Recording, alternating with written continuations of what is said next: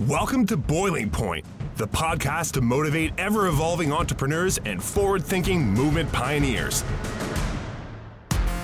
Our hosts, filmmaker Greg Hemmings and executive coach Dave Veale, are turning up the heat in the world's business communities. Our interviews with entrepreneurs, thought leaders, and movement makers are raising the temperature of inspiration. Live from the hottest studio in this quadrant of the universe, here are Dave and Greg.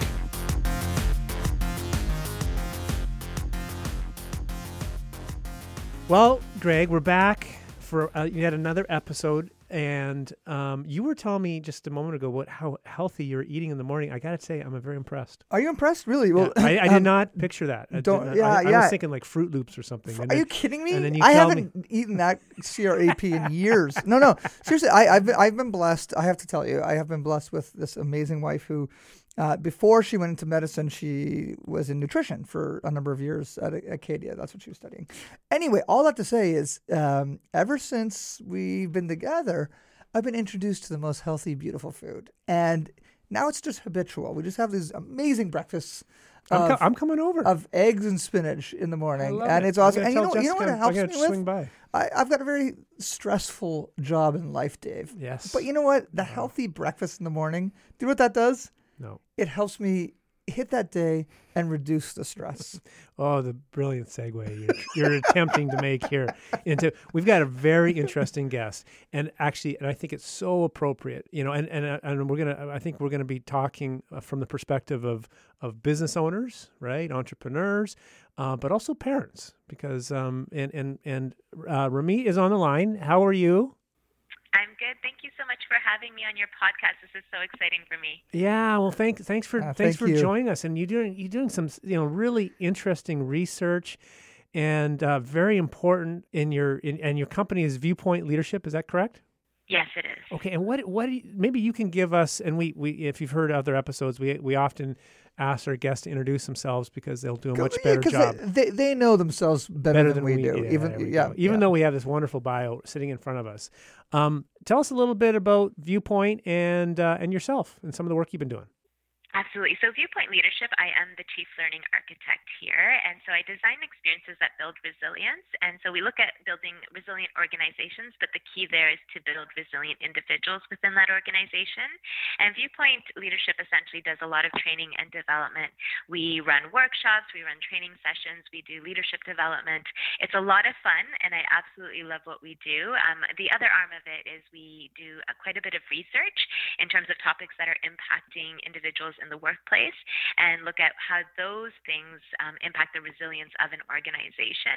And then on the on the side, we are talking about being parents as well. Is I am coming out with a picture book titled "Who Do I Want to Be" or "Who Do I Want to Become," and it's connected to a workshop that I do on who do I want to be when I grow up for grade seven, eight, and grade ten students.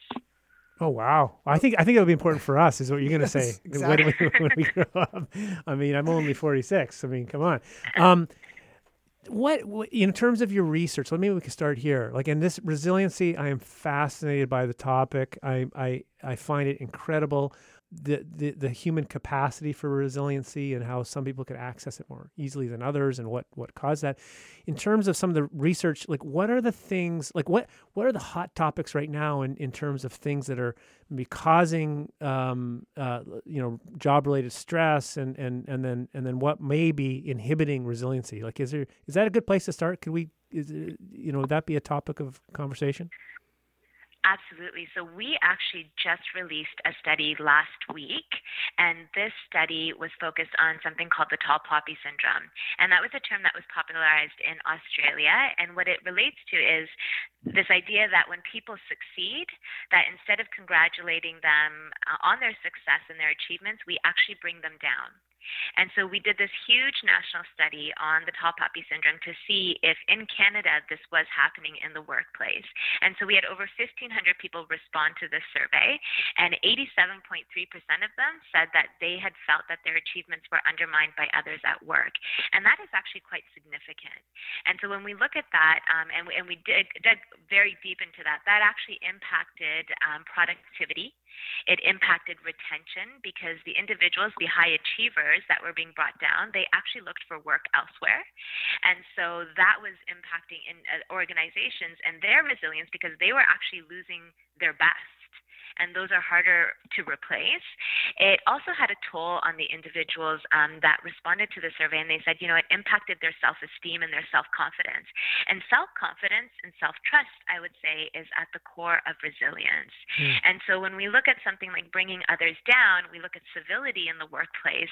This study was quite telling in terms of what was happening across Canada, across industries, and across sectors, and how that was impacting organizations and individuals. So so what is what is causing this maybe lack of civility or people wanting to you know kind of that whole idea of the of the crabs you know where you you know want to pull people back down into the bucket? Um, what what what where's that stemming from and so that's what we asked our respondents. And the number one thing that came out of the data 83.2% of respondents said that they believed that this was occurring because of jealousy or envy. Um, 68.6% said that it was because of sexism or gender, stereo- gender stereotypes. And about 60% said a lack of confidence on those that were actually doing the cutting. And so I will share with you, I read hundreds and hundreds and hundreds of stories.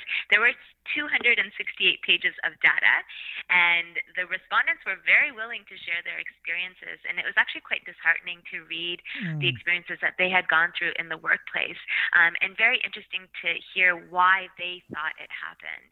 But what was very telling is that of those respondents that this happened to, more than four in 10 witnessed a coworker being cut down and did nothing about it. Mm, interesting. I, am I'm, I'm really glad that you studied both sides. As you were speaking to that, I was wondering, you know, I, am going to use the word victim uh, in in this case, but like somebody who's been brought down into the bucket, like the the tall poppy that was was, was cut down. Um, I wonder if it goes further. Like, are is it possible that one of their modes of defense could actually be by perpetuating the problem elsewhere. Is is is that? Because I I always think about that whole bully, uh, the bullying theories that you know uh, kids who are bullied sometimes and maybe even oftentimes um, are you know become bullies themselves in a lot of cases.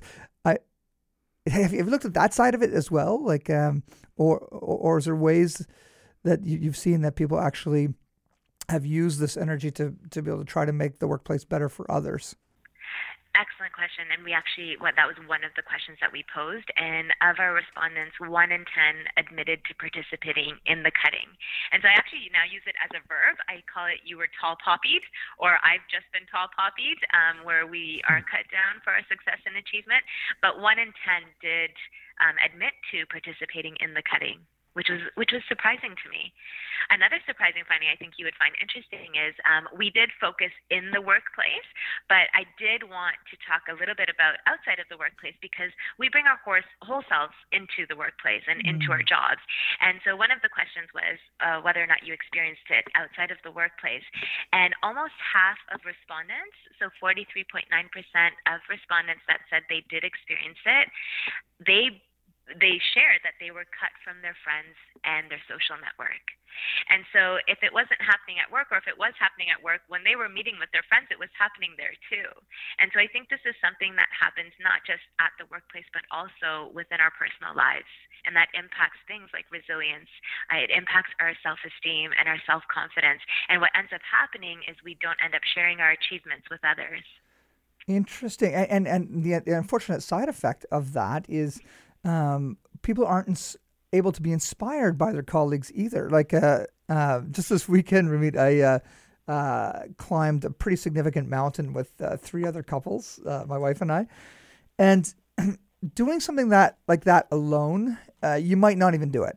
Doing it with a second person um, helps, but when you've got a group of people that are sharing in in the success, you know, it, it's inspiring. You know, so if I hear that Dave is doing something amazing and, and is winning, it inspires me to go further. You know, but how come how come is it that uh, not everybody sees it that way? Where and it, it, is it drilled down to fear? Is that what it is? Um, like when you mentioned envy and jealousy earlier, what is it really uh, at, at, the core um, that motivates people? Like motivates people for me to see my friends and colleagues succeed, but for others, seeing other people succeed further than you, it's uh, it brings them into a threatening position. What's the, what's the root of this? That's exactly it. But first, let me say congratulations Thank on you. accomplishing that. Um, and to your point, I, I do think it comes from insecurity, right? And I do think that sometimes people believe that the pie is only so big, and if someone gets a piece of that pie, that's less for me. But the the pie isn't a set size, right? It's not that if someone accomplishes something that's taking something away from you. And I do think a bit of it does come from insecurity. But if we reframe that and say, you know, we can celebrate and congratulate others. That's not taking anything away from me. I think we need that conversation and that narrative does need to change in order for us to create this environment of um, support and achievement versus what the respondents said, and that was that we're creating an environment of distrust. Mm. That's scary. I don't. I hate hearing that because, and and you know, it's. I mean, how much of this would be connected to the you know the tribe you have around you i wonder you know because i, I really believe it's so important to consciously build people around you that are, are there to support you and, and build you up and also you know call you out if you're offside and all those kind of things. But but I, i'm just trying to imagine um, like I mean, so I've been able to share some some recent, you know, kind of I think fairly significant accomplishments in terms of things that have happened, and I haven't heard anything negative back. I've heard nothing but positive things, and I guess I'd be kind of surprised and disappointed if I heard something negative. But I, I would but be you're more, in a bubble. But I would be more right? disappointed in the person than in you know like in me sharing it. You know. Mm. The, the, the, like and I just you know and, and I and I guess maybe uh, another point I was just gonna I was thinking is I find, um, and I, I, saw a little, in you, you know, I'd be interested, Rumeet, in your, um, your perspective. But it, it seems to me that like a platform like Facebook has so many good qualities, but it also has capacity to really. I, I heard depression's connected to it because people are staring at everyone else's best self and, and feeling less of themselves. And I mean, is it like to what degree is is this way we're interacting with social media impacting you know people's you know being cut uh, the tall, or tall poppied as you say that's an excellent point. And actually, I've curated a webinar on the dark side of social media, and we're finding this a lot with youth as well, where they are, uh, to your point, comparing other people's best selves with their perceived worst self, right? Or comparing other people's vacations with the fact that they're not going on vacation. But what we forget is that people curate what it is that you see and what you have access to. Not everybody is posting things that they might have failed at. Whereas I think it's actually very important to talk about stuff that we failed at because others can learn from that and we can learn from that. But we are posting those edited pictures um, that have gone through maybe 20 different filters, and uh, we take a hundred of pictures to get that one perfect one, and that's what we present to the rest of the world. And it is causing quite. Um, it is having such an impact on our youth and not a positive way all the time. Yes, we have more access. Yes, we're providing a platform and giving uh, youth a voice to be heard in various different platforms. But at the end of the day, how is it impacting their mental health? How is it impacting how they perceive um, they should be, how they should act, what they should look like, um, what position title that they should have? And so this really needs to um, be studied further, is my take on it. But we are seeing seeing studies coming out that show a direct link with poor mental health and social media. Oh, I can I can only imagine.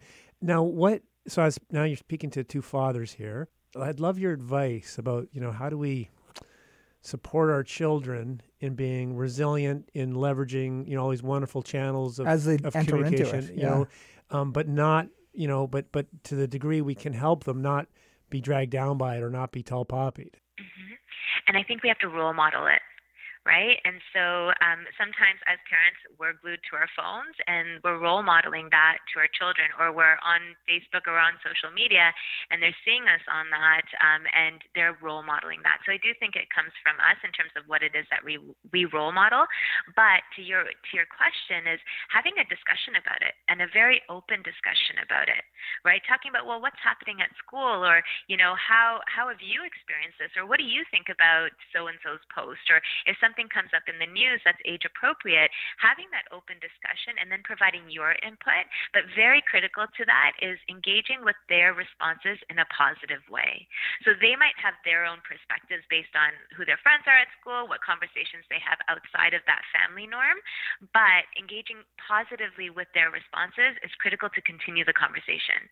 If our children are saying to us, "Oh, no, mom, no, dad, you're wrong because we think this is what it's related to," and we say, "No, no, that's not right," that's not engaging positively. It's more about opening the discussion to understand their perspective mm. and their reality. Mm. Um, I recently came across an article, actually last year, where it said it is the scariest time to be a 13 year old and the parent of a 13 year old. Uh, because, right? Oh and to us, like, this is all difficult. Like, social media is new. I didn't have my first email address until I was in grade nine. And my son, who's two years old, he had an email address a week before he was born because I created it for him and I send pictures and yeah. who knows if he'll have access to it when yeah. he's able to read. Yeah. But um, there, that's such a difference, right? And so we're trying to understand social media from the lens of a 13 year old, but we, we can't be empathetic because we're not in their shoes. So as parents, I think opening that dialogue, um, making sure that conversation continues and we interact with it in a positive way, I think will create kind of a, a very good environment to help build their resilience. And also, when something not so great happens, they they trust us to come and share that with us and know that we won't judge them. It's good. It's very good advice. I, and and you know because we don't understand that perspective, it's hard to understand that perspective. You know, especially with a young person whose you know brain isn't fully developed and. Mm and you know how they're being impacted by like the, the one thing that comes to mind um, you know and I and I, I have some friends that have kids that are older than mine. My oldest is 12 and youngest is 18 months. And by the way when you're talking about being on the phone it's really telling when your your you know kind of 15 16 17 month old child grabs the phone and knows starts how to talking open it. on it like and saying you know and and it feels like it's a source of power and you go oh i'm probably on this too much yeah. around you know this is not good. That's a good point. Like that was like i'm just shocked. I'm like how, why does she think this yeah. is so powerful this little device that, you know? So so clearly there's a message for me as a father. Um, but, but what I was going to say is I read something once, uh, or I think I've, I've run across it a few times, but this idea that that um, being ostracized or feeling like you're being ostracized um, has the same impact in you know kind of in terms of your how your brain processes it as actually being physically harmed. Mm-hmm.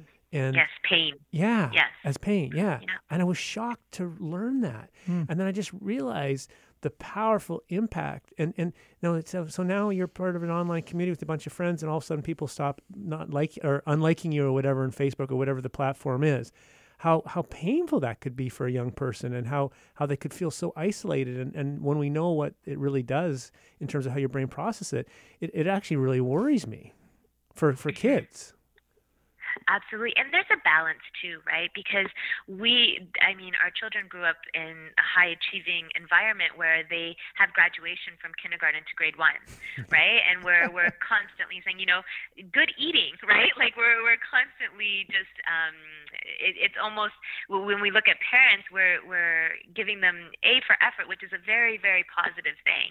And then when they get into the real world, when they're not getting that pat on the back because um, they drew a straight line, um, it's it's kind of shocking to them, right?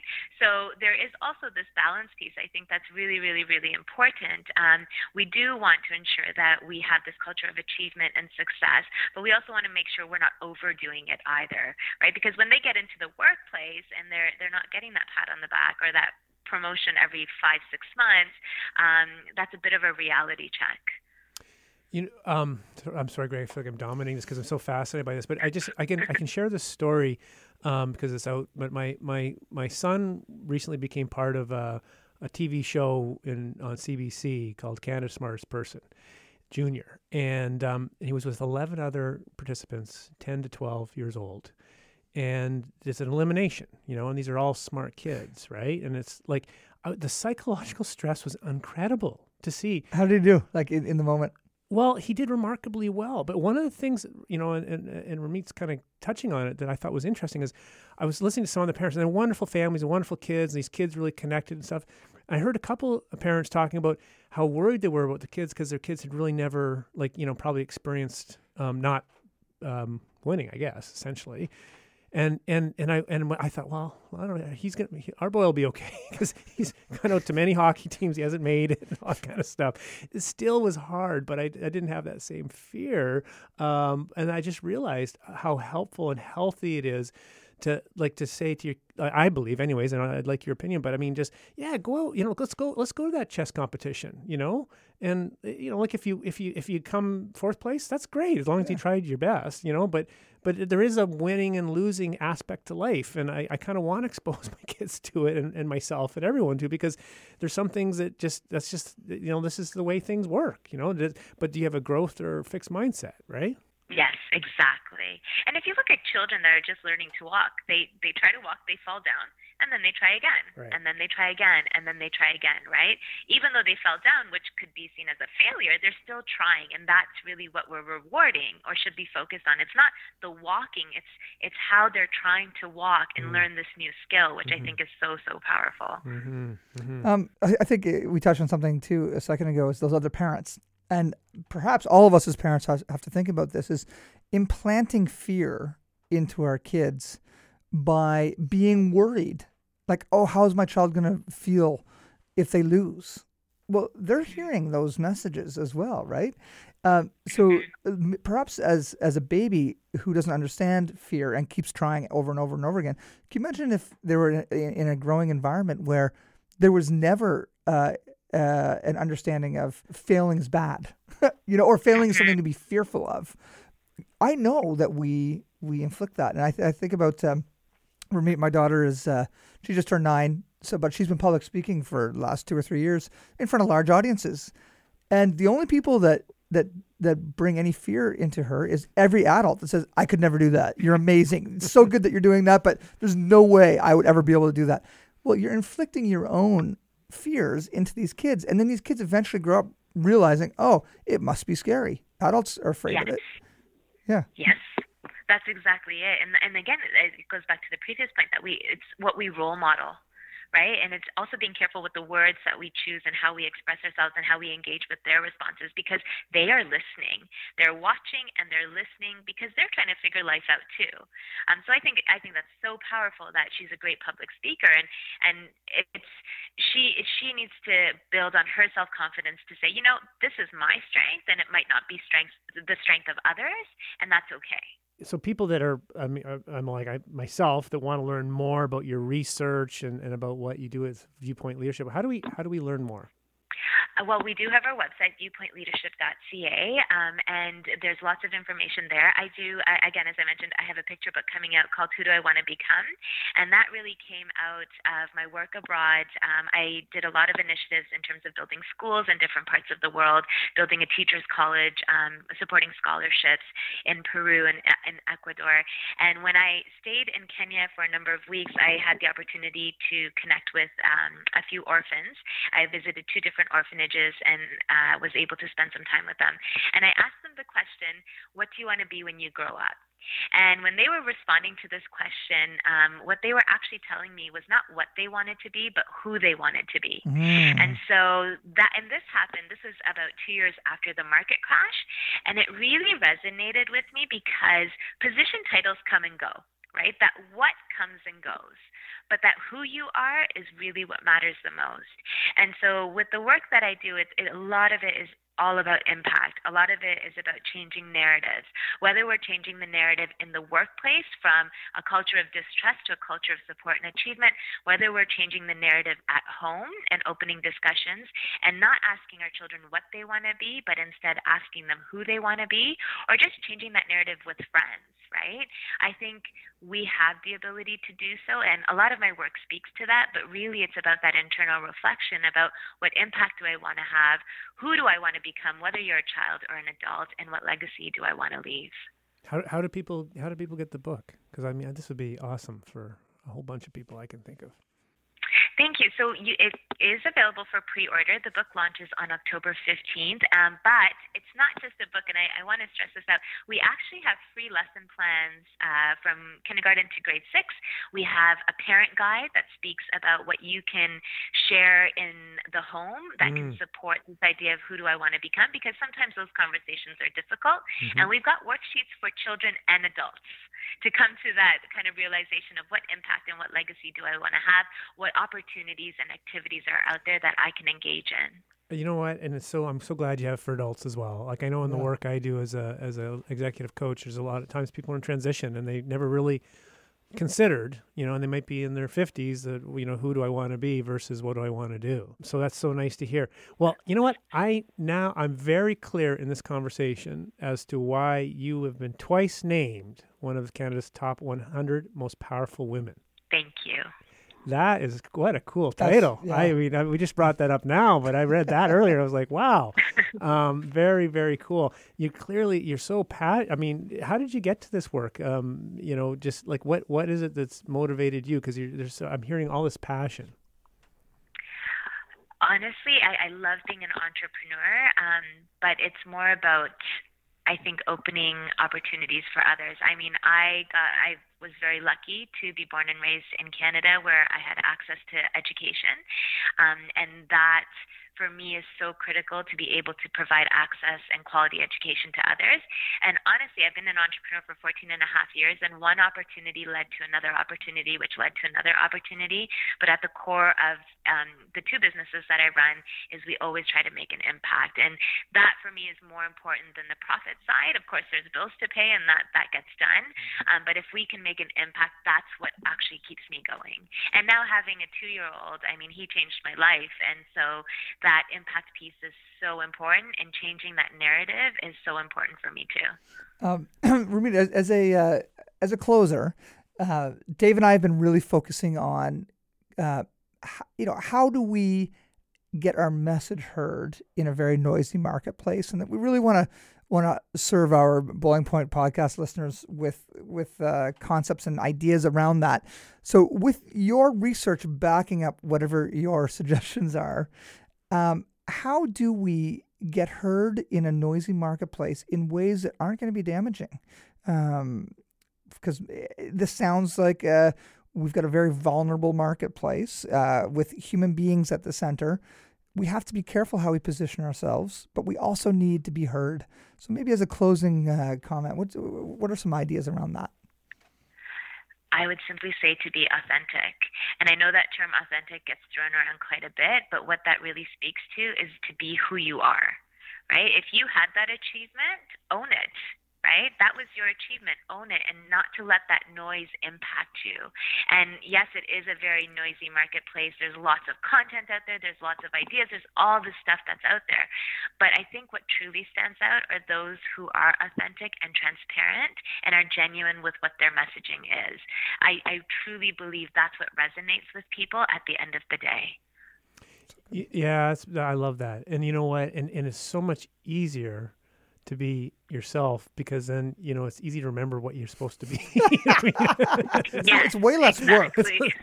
like like just as an example, we we, we Greg and I uh, a month ago or so, by the time this will be aired, um, um, we we were the MCs of this uh, this this event. Um, and uh, and I think because we're co-chairs of the United Way campaign, and I think there's this expectation of how you're supposed to MC, and we just thought, well, we we'll try our best to stay with the script, but we got to be ourselves. You know what I mean? And we had a number of people say, "Thank you for doing that." It Oh, we were just we were a couple know? of goofballs up there, but no, we weren't trying to be goofs. It's just that we w- are. we are us, and uh, maybe some old stiff, stiff, stiffer people out there that might have rolled their eyes, but it so many people were like, "Hey, thanks for making this fun." I was like, "Well, we didn't intend to do that. We just wanted to present ourselves as as who we are." So you know. so it, Rumeet's encouraging us to continue. Okay, to that's be- good. Yeah, Yeah. That's good. And uh, through my experience, I've learned there's always one. There's always one person that's going to roll their eyes. There's always going Right. to be one. And if there's one out of a group of a thousand, let there be one. It's all good. Okay, I Or, think or, even, or even if there's a hundred of a group of a thousand, that's okay. that's the, that, you know what? That's gonna be our takeaway. Yeah. Let there be one.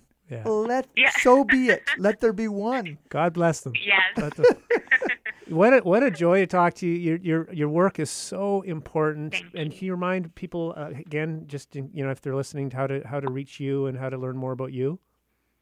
Absolutely. Please come visit my website at uh, viewpointleadership.ca or you can find me on Twitter at Rumeet Billan um, or on LinkedIn. Would love to connect. Incredible. Dr. Rumeet Billan, thank you so much. Um, I hope Thank I hope you. you're you're named for a third year of one of the most hundred one most powerful women. I mean, it's got to happen. Now it's got you got to be on that annual list. No pressure. Thank you so much. It's been a privilege to speak with the both of you. Thank you so much for me. Have a great rest of your day. You too. Take care. Okay, Take care. Bye bye-bye. bye. Bye.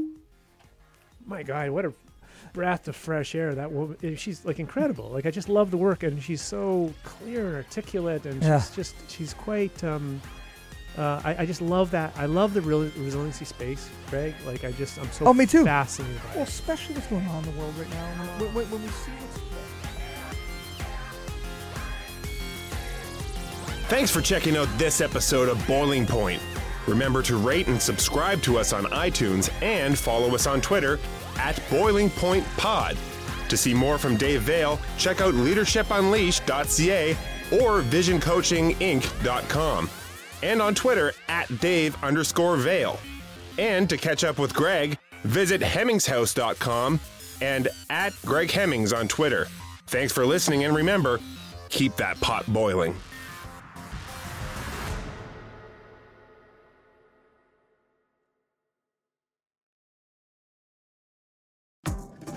Hi, this is Candace Sampson, the voice behind What She Said.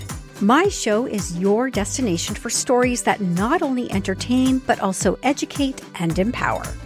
Every week, I spotlight strong female voices from across Canada, women who are changing the narrative and driving change. Don't miss out on these inspiring episodes. Subscribe on Apple, Spotify, and Amazon Music, or head over to whatshesaidtalk.com. What She Said can also be heard on blasttheradio.com, Mondays at 5 p.m. and Wednesdays at 7 p.m.